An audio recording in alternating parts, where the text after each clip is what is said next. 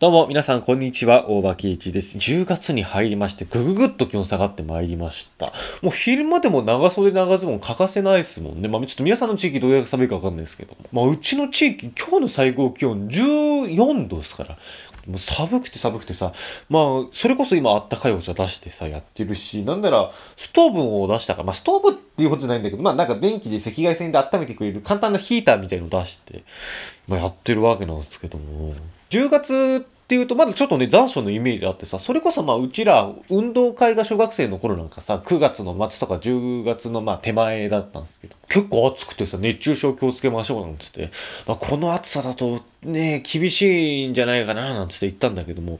今年、全然運動会シーズンもさ、暑くなかったし、むしろね、寒いくらいで、なんかコロナでなんか、だいぶ競技数も減らされて、ね、えー、弟がまあ運動会あったんですけども、競技数とかも減らされちゃって、なんかずっと座ってんのが寒かったっていう、今年違うなーっていうのをね、感じるわけなんですけども、皆さんね、夜はどんな感じで過ごしてますか、まあ、ちょっとまだね、気温上下あって微妙じゃないですか。私も、えー、一つ半袖ぐらいにして、えー、まあ、軽装で、えー、厚い布団をかぶるか、えー、もしくは、えー、長袖で厚着をして薄い布団、まあ、軽くして、えー、寝るかで迷ったんですけど、まあ、単純に長袖出すのめんどくさいなってことで、えー、まあ、上半袖、下長ズボンの厚い布団で寝てたんですけども、いよいよそれも寒くなってきちゃって、なんかもう朝方とか、なんか肌の周りに一つ、えー、冷えた空気層があるんじゃないかくらいな感じでさ、なんか目が覚めるようになってきて、まあ、そろそろね、長袖出さなきゃなって、それよりも前に半袖をね、ちょっとしまわなきゃいけないっていう、ぐらいで、まあ、急な変化です。皆さん、本当体調崩さないように気をつけてください。来週末じゃない、今週末台風がね、来るっていう予報出てますけども、まあ、それもそれで心配なんですけど、台風一過ってちょっと気温上がるじゃないですか。それでもなんか24度とか。でもなんかもうどんどん冬すぎてさ、夜ちょっと前までさ、鈴虫がリリリリリとかって泣いてたけど、最近それも聞かなくなっちゃって、もうみんな冬眠入っちゃったんじゃないかってぐらい。最近、っていうか先々週くらいまで網戸を打ち開けてると、まあ虫が集まるんですよね。あの光に向かって。そしたらそれを狙いにトカゲが来てたんですよ。で、トカゲが2匹、まあちょっとヤモリかもしれない。まあちょっとそこら辺詳しいことわかんないですけど、まあ爬虫類がまあ2匹、えー、来ていて、トカちゃんとシャイちゃんって呼んでたんですよ。このトカちゃんっていうのはまあ中くらいの大きさで、えー、結構ちょこちょこちょこちょこあの網戸をぐるぐるぐるぐる回ってて、えー、まあそれが1匹。で、もう一つ、えー、シャイちゃんっていうのが結構大きいですよ。結構大きいのに、すぐ隠れちゃうんですよね。なんか網戸の、えー、縁とかに、さささっつって。で、なんかぴょっつってやって、またぴょっつってやってくるんです結構餌食べるんですよ。結構な頻度で。あ、だから、なんか家族とかで、あ、あそこ止まってる、虫止まってる、なんつって、えー、ちょっと見てると、あの、虎視眈々とトカちゃん狙って、一気にパッつって食べるから、もうみんな、イエーイなんつって、ちょっと虫には申し訳ないんだけど、うわ、食べた食べた食べたとかっつって。で、結構ね、定時に来てて、夜の7時くらいから、あの、ちょこちょこちょこっつってた夕飯の時に、あ、今日も来てる来てるなんつって。それがね、11時くらいまでいるんですよ。下手したら人間の方が寝るの早いくらいで。で、それで毎日、あ、動いてる動いてるなんつって、やーなんつって、わー、タカちゃんなんつってね、みんなでやってたんですけど。それも全然先々週から、っていうか、先週が来たり来なかったりだったんですけども、もう今週ね、一回も見てないんで、ああ、冬眠入っちゃったのかななんか寂しいなっていうね。先々週はそれこそあれだ。なんかね、トカちゃんがうちの中入ってきちゃって、母が朝起きてみたら、うちの中でトカちゃんがタカタカタカって言ってて、なんか、えー、なんでうちの中にいるの？っていうのが原因は不明なんですけど、まだもう閉めてたっす。どっか隙間から入ったのかな？わかんない。なんか外ね、出してあげたらまた来たけども。あそれもなんかないってのと寂しいなって思うわけでございます。えー、まあ、そんな中ですがね、始めていきましょう。おばけいじハングアップターミナル第35回。ほんと今日も冷たい雨が降ってからね、もう夏のあのムシムシとしたね、感じじゃないもん。まあなんか、ちょっと台風来るからわかんないけども。えー、そういえば、先週あの、ネバーまとめがさ、終了したってのさ、知らなくて、まあなんかネバーまとめ終わるってのも知ったんだけど、ね、先週9月30に終わったんだよな。なんかね、検索するとよく出てきて、まあなんだろう、そんな深くもない情報をね、まあ、たたたたって並んでて、まあ、どっから引用されたのか分かんなかったりするけども、割と個人的には好きで、なんだろう、ちょっと調べ物したいなって時は見ないんだけども、面白い画像まとめとか絶対外れがないのよ。絶対面白いのよ。だとにかくそれ見てゲラゲラ笑った思い出がある。それこそね、だんだん意味がわかると面白い話とかも読むようになってきたりしてさ、それこそ私が初めてやった、まあ SNS ってほどでもないけど、なんかそういうポータルで一番ね、親しみあったのが結構ネバーまとめだったから、やっぱ寂しいなというのはね、思っちゃうな。うん。いや、今の子供たち面白画像まとめどこで見るんだろうっていう。えー本当あれが、ま、ネットの入り口だったような気がします。YouTube より見せたよ。まあそんな中、Twitter で拡散されてて面白いなっていうのがあって、まあナウルっていう国があって、そこの、えー、ナウル政府観光局日本事務所っていう、まあ、ところなんだけど、そのツイッターがまあちょっと拡散されててさ、えー、まず、10月6日のツイートです。えー、15時46分頃。来月の報告書で大統領を驚かせたいので、日本の皆様にさらなるフォロー協力をいただけるとありがたいです。本国政府アカウントが4696フォロワーで、それを超えれば分かりやすく驚くと思います。えー、日本での反応が良好ですと、23年10月以降も日本事務所を存続できます。よろしくお願いします。っていうのツイートして、これが拡散されまして、で、これまたナウルって国がどういう国かって言いますと、えー、まあ太平洋の南西部、オーストラリアの北東、まあわかりやすく言うと、まああの北を上にした、まああのおなじみの地図で言うと、オーストラリアのまあ右上くらいにあって、で、面積がま品川区とほぼ同じ、えー、21.1平方キロメートルのまあちっちゃい小島なんですけど、で、人口がま1万3000人という国で、えー、まそこの国の政府アカウントが4696フォロワーなんです。それを日本観光事務所が超えたいっていうことで、ツイートしたら割と拡散されまして、えー、そしたらもうその日のうちです。5時間ほど経った、えー、20時8分。速報、ナウル政府観光局事務所、あ、観光局日本事務所のフォロワー数が、えー、ナウル共和国政府公式アカウントのフォロワー数4699を超えました。皆様ありがとうございますっていうツイートをして、さらにこ、あの、これが拡散されまして、えー、なぜか日本国の方が強いっていう、うわあ、ナウルすげえってことになったのか、まあいろんな方がフォローして、その翌日ですね、10月7日14時過ぎです。なんとね、まさか本当にわずか1日でフォロワーが1万を超えてしまいました。え、もうすぐナウルの総人口1万3000に到達しそうで感激です。ありがとうございます。え感謝の印に現役で稼働するリン、まあリンですね、化学物質、リンの鉱石積み出し感知レバーと夕焼けの写真をフリー素材としてご提供いたします。ってことで、まあ画像付きでツイートして、またそれも結構ね、綺麗な写真だったんですけども。これだから、1日で、えー、およそ5000人、少なくとも5000人以上のフォロワーが増えてる。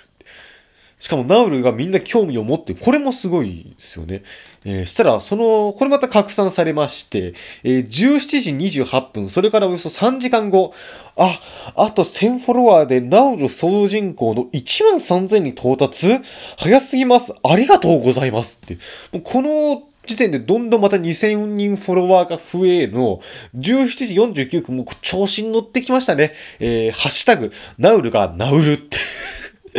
ダジャレ、ダジャレ、名前を売るっていうダジャレをツイートして、えー、なんかそれまた突っ込まれながら拡散されたりしながら、えー、その日のうち、えー、19時25分、ついにフォロワー様の数がナウルの総人口を超えました。本当に快挙です。ありがとうございました。って。えー、まあ、ナウルの総人口さっき言いました。1万3000人なんですけども、19時25分、フォロワー数が、えー、1万3003人になってるっていう、ことで、えー、まあ、それこそまあね、なんとなく、なんとなくっていうか、まあ、およその人口を超えたと。そして、ナウルの政府公式ツイッターもちょっとフォロワーが増えて4707人になってるっていう。さらに、寝る前、まあ、昨日の10時半なんですけども、1.4万フォロワー、また1000人フォロワーが増えたんですよ。1万4000フォロワーになってて。で、今朝起きてみたら、これ9時前なんですけども、なんと1万9000フォロワーになってるんですよ。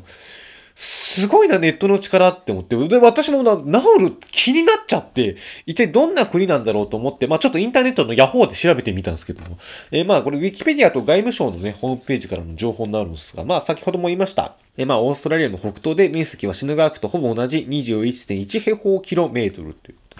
で、ナウルっていう名前は、私はビーチに行くっていうのが、まあ一応語源になってるんですよ。まあ、っていうのもあって、結構自然豊かな、あ、緑の森に青い海みたいなイメージを持たれるかもしれませんが、工業局、工業国としての色が強く、まあそれも結構、さっきも言いました。リンが取れるんですよ。化学物質のリン。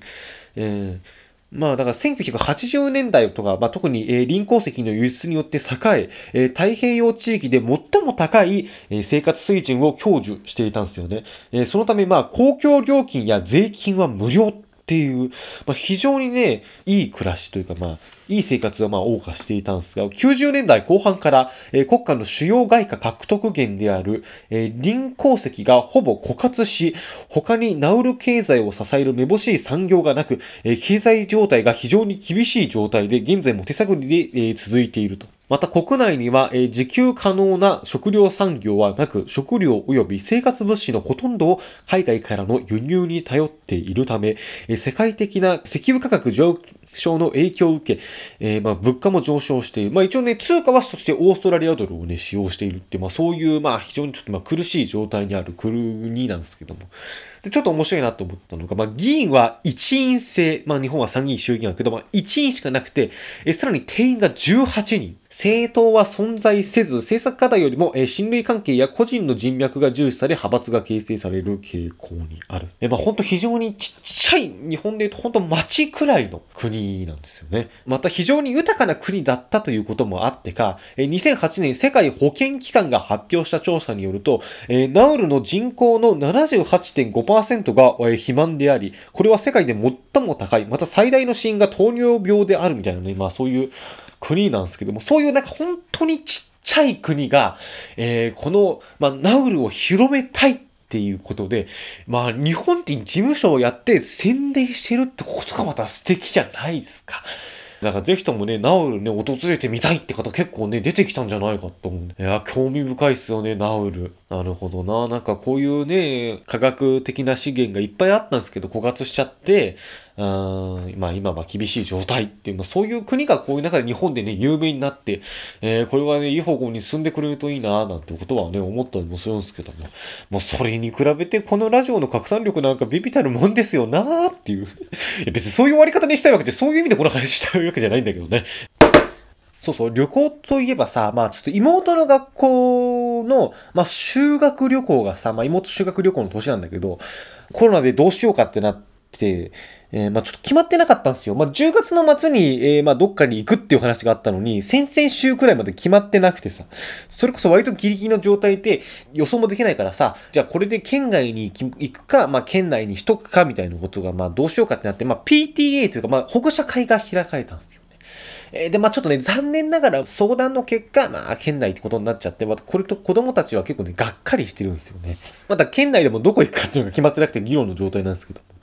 まあ割と、まあ、子供たちは県外行きたかった人が多いからさ、わあ残念だなっていう感じの中で、まあそんな中よ、なんか進路講話みたいのがあって、えー、高校のまあ先生が来て、まあ高校生活についてまあ語るみたいな。そういうイベント、まあ、イベントっていうか、まあ、集会があって、それでなんかね、えー、教頭先生、どっかの高校の教頭先生が来たみたいなんですよ。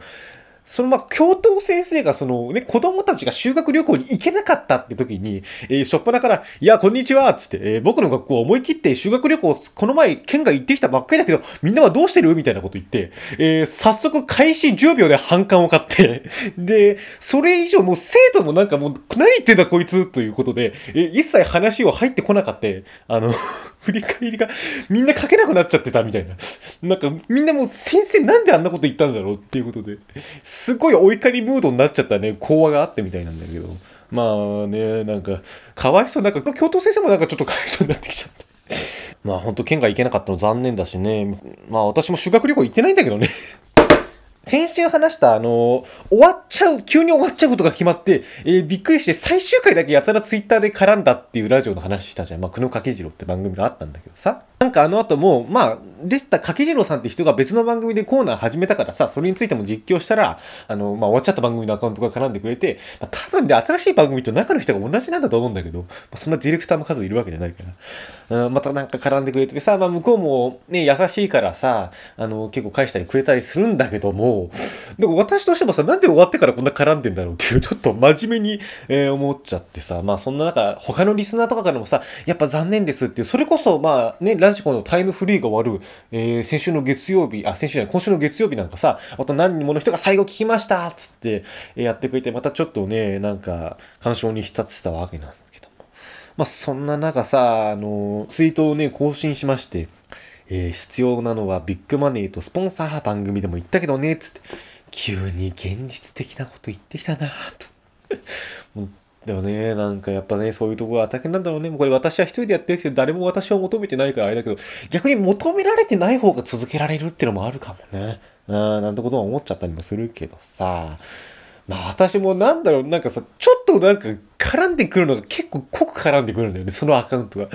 で、私もさ、自分でもこうやってラジオやってる手前さ、あんまりなんか無限にも扱いないじゃん。なんなんだろう、その、やっぱ、えー、なんだろう、実際対戦するわけでもないし、別にお世話になってるわけじゃないんだけど、まあ、やっぱ同じ趣味の人には、あ敬意を、向こうは趣味じゃないけども、敬意を払うというかさ、あるじゃん、スポーツ選手同士でもさ、まあ、あんまりその、同じ競技やってる人は無限にはできないみたいなのがあるじゃん、なんかそういうね。うん、まあ、話か、話か同士の絆みたいなのもあるからさ、まあ、なんか勝手にこっちが思ってるだけなんだけど、あんまり無限にもできなくて、えー、ちょっと待って。で、この前、白山がさ、ラジオでさ、あの、久しぶりに焼きそばかおるさん名前出してさ、ラジコの化身なんつって思い出したけども、久野掛次郎の番組、まあ、その番組をさ、焼きそば香るがお墨付きつけてたんだよね。思い出したんだけど、焼きそば香るがお墨付き与えても終わっちゃったかっていうのをね、ふと思い出したりした。まあ、そうだからラジコの化身っていうとこもあってさ、ちょっとラジコプレミアム入りたいなって思ってるんですよ。去年、まあ、スマホに変えて、で、その時に、まあ、私、まあ、携帯会社が、まあ、ぼやかして言うと、まあ、電電キノコ社っていう、えー、古い言い方と、えー、古いキャラクターを混ぜると、そういうステージにしますけども。まあ、そこで入ったプランに入ると、1年間 Amazon プライムがついてくるってことで、えー、無料で Amazon プライム入ったんですけども、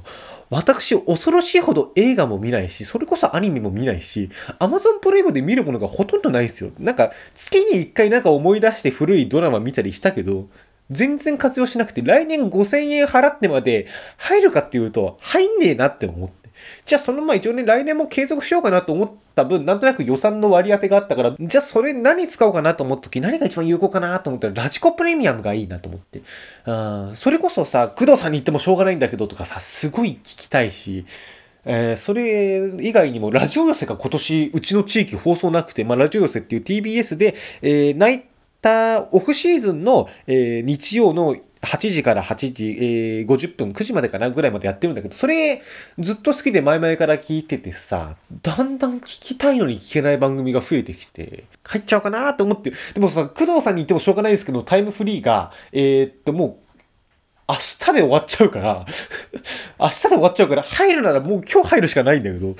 いやー、なんかおすすめの番組ね、あるかなっていうけど、あんまり今聞いてる番組の数も多いから増やせないしね、なんかまあこれぞおすすめっていうのがあったら、もう私の趣味は、今聞いてるのはまあ、神田伯山、宮川勝、藤あと古舘一郎とか、まあその辺でなんか面白いのありますよってあったらね、教えてもらいたい。その前にちょっとまずラジコプレミアムに入るかどうか決めてないんだけどね。えー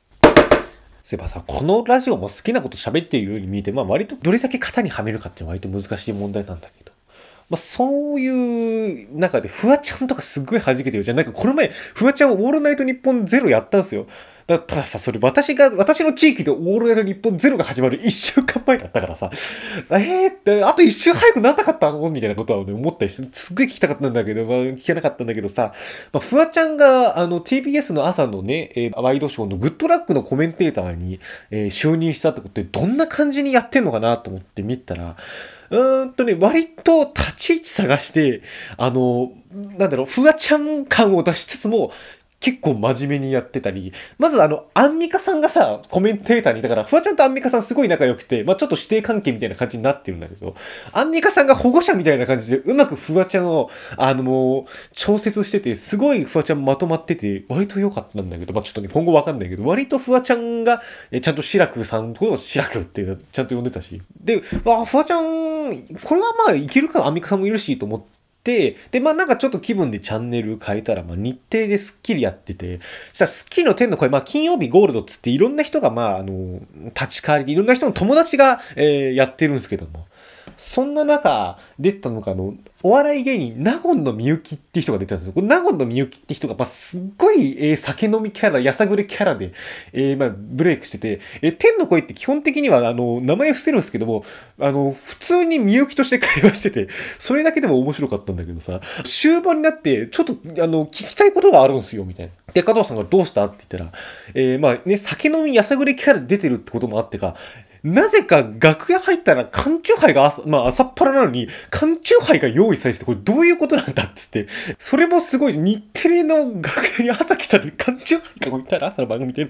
これだけでも面白いんだけど。でした、加藤さんも俺終わったから飲めってことじゃないっつって。でしたらメキも、ああ、そうですかねっつって、言いつつも、その場で、あの、生放送中にプシュッつって缶チューハイ開けて飲み出そう。まあ、あの、映像がないって飲んでたかどうかわかんないけど、明らかに缶チューハイプシュッつやって、じゃあいただきますつって、自由だなーって思って。え？ー、いやー、なんかキャラの濃かった金曜日だったな。そういえば、今週の土曜日から私がね、一押しのあのバラエティ番組、朝得って何が悪いの、これが朝日系列で開始しますよ。楽しみだな。えー、なんかその話も来週したいなとは思ってるんですけども。そうそう。来週は、えー、大場定期試験だったよ。えー、台本埋め手伝ってみんなからメッセージ募集スペシャルをやろうと思います。えー、そうそう、これも先週言ったけど。で、今のところね、メッセージ一通も届いておりません。はい。えー、なので、もう一度ちょっとコーナー説明させていただきますよ。一つ目、みんながミュージックティーチャー。えー、リスナーの、えー、サブスクで聴ける今一押しの音楽やハマりそうな曲、そそれを教えてもらい、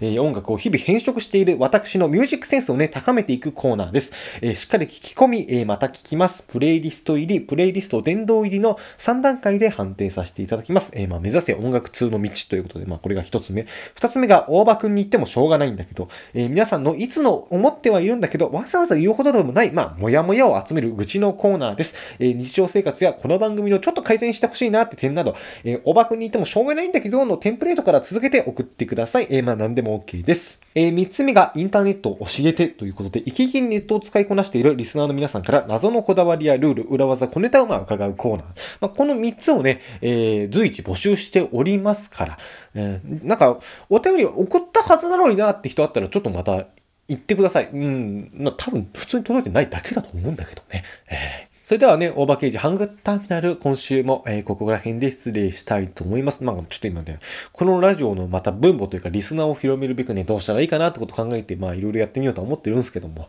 はい、また、あの、来週もお付き合いいただけると、特にメッセージバンバンお寄せください。えー、以上、ここまでのお相手はオーバーケージでした。